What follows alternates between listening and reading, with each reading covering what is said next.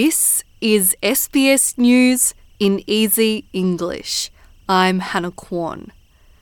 Prime Minister Anthony Albanese says the passing of laws for an Indigenous voice to Parliament referendum is an opportunity for Australians to create a better future.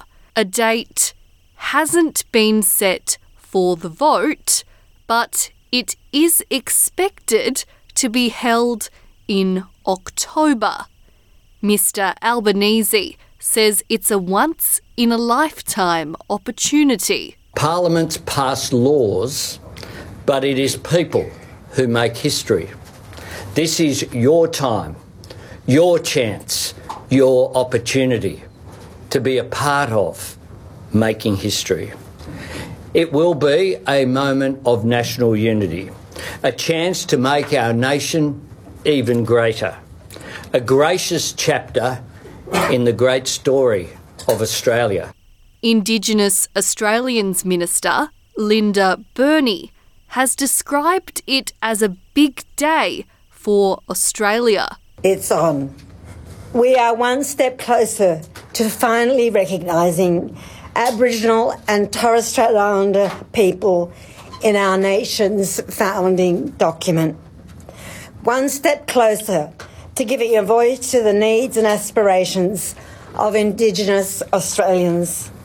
One step closer to unifying Australia and making a great country even greater. Co chair of the Uluru Dialogue, Pat Anderson, says it's a milestone moment. The Australian public, the Australian people, will decide what sort of a country we are. What do we stand for? What are our values? Who are we?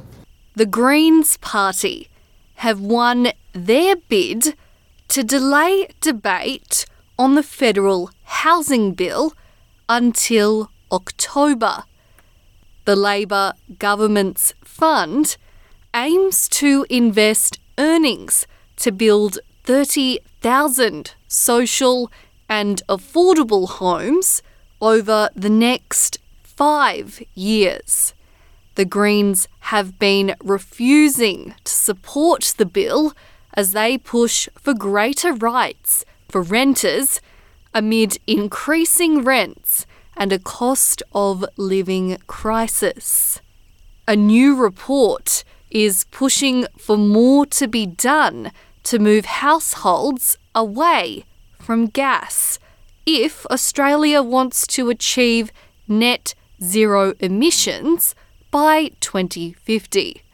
The report by think tank the Grattan Institute shows gas makes up for 22% of the nation's carbon emissions, with 5 million homes and businesses using gas.